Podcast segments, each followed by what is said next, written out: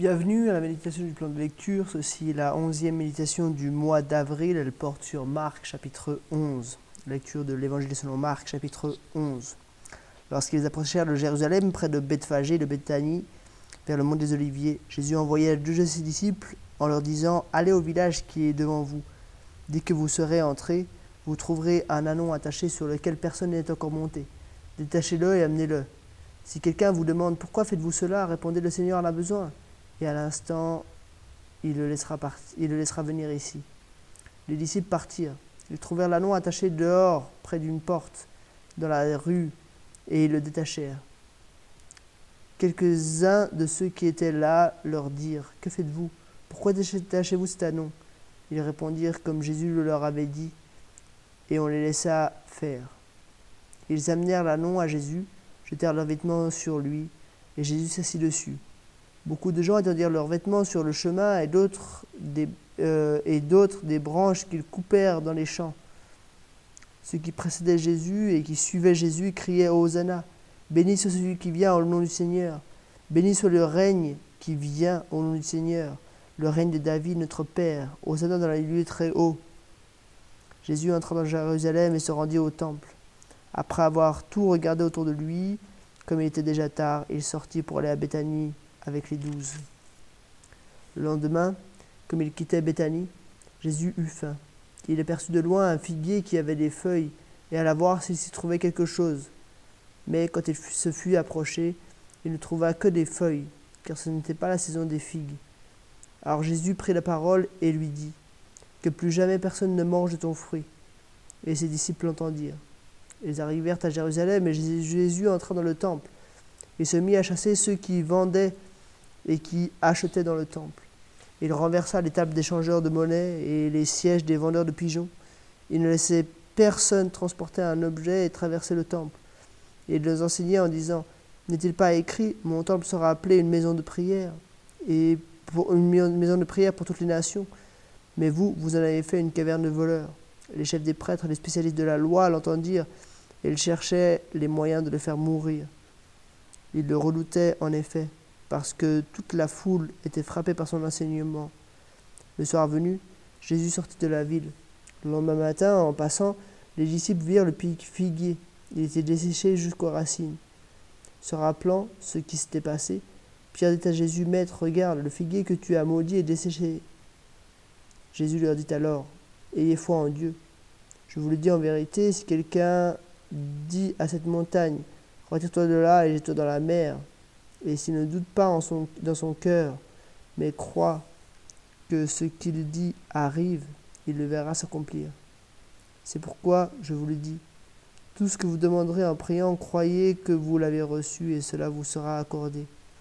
Et lorsque vous êtes debout pour prier, si vous avez quelque chose contre quelqu'un, pardonnez-lui, afin que votre Père Céleste vous pardonne aussi vos fautes. Mais si vous ne pardonnez pas, votre Père Céleste ne vous pardonnera pas non plus vos fautes. » Ils se rendirent de nouveau à Jérusalem, et pendant que Jésus se promenait dans le temple, les chefs des prêtres, les spécialistes de la loi, les anciens vinrent vers lui et lui dirent « Par quelle autorité fais-tu ces choses? Et qui t'a donné l'autorité de les faire ?» Jésus leur répondit « Je vous proposerai moi aussi une question. Répondez, et je vous dirai par quelle autorité je fais ces choses. Le baptême de Jean, venait-il du ciel ou des hommes? Répondez-moi. » Mais ils raisonnèrent ainsi entre eux. « Si nous répondons du ciel, il dira, pourquoi donc n'avez-vous pas cru en lui? Et si nous répondons des hommes, ils redoutaient les réactions du peuple, car tous considéraient réellement Jean comme un prophète. » Alors ils répondirent à Jésus. « Nous ne savons pas. » Jésus leur répondit. « Moi non plus. Je ne vous dirai pas par quelle autorité je fais ces choses. » Jusqu'ici, la lecture de Marc, chapitre 11. Dans ce chapitre, Jésus se présente très clairement comme un roi. Premièrement, il y a cette scène de l'entrée triomphale de Jésus dans Jérusalem, donc une scène royale. Jésus entre dans la capitale. Il entre comme le roi attendu. Alors bien sûr, les gens avaient des attentes plutôt politiques de la part de Jésus, mais quand même, Jésus est acclamé comme un roi. On lui accorde une monture, on fait un chemin avec des vêtements et des branches devant lui. Donc Jésus est vraiment acclamé, glorifié comme un roi. Mais pas que au moment de l'entrée triomphale dans Jérusalem. Jésus continue d'agir comme un roi. Premièrement, ce qu'il fait, c'est en arrivant au temple, il fait le ménage, il fait une grande purification du temple. Il met dehors tous les changeurs de monnaie, tous les vendeurs d'animaux qui avaient pris place dans le temple.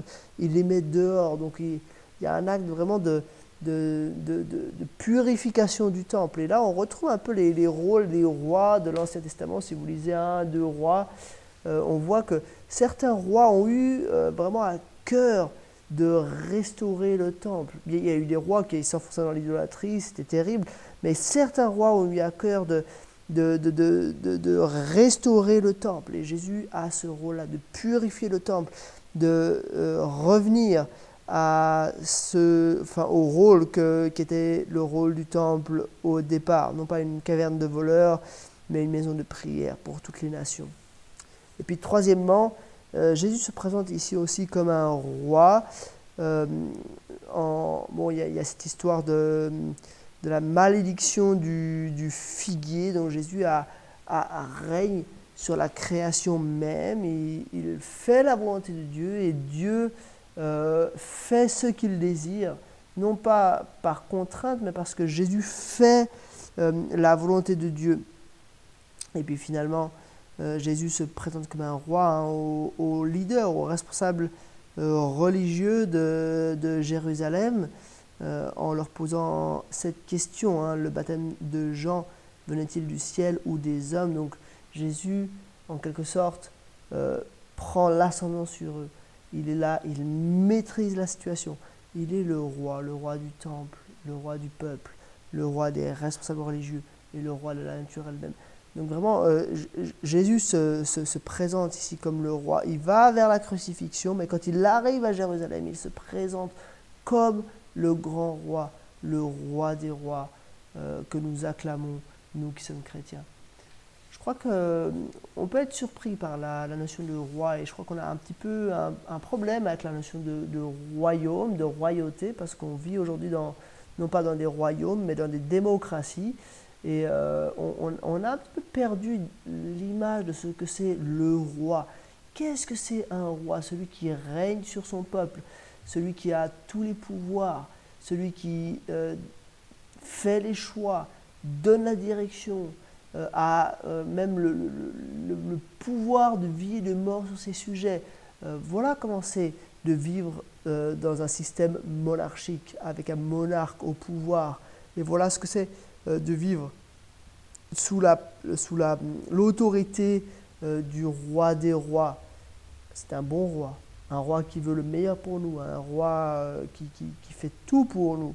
Mais malgré tout, c'est un roi qui a ce genre de pouvoir-là. Donc voilà, c'était quelques réflexions sur Marc chapitre 11 et je vous dis à demain pour un nouvel épisode.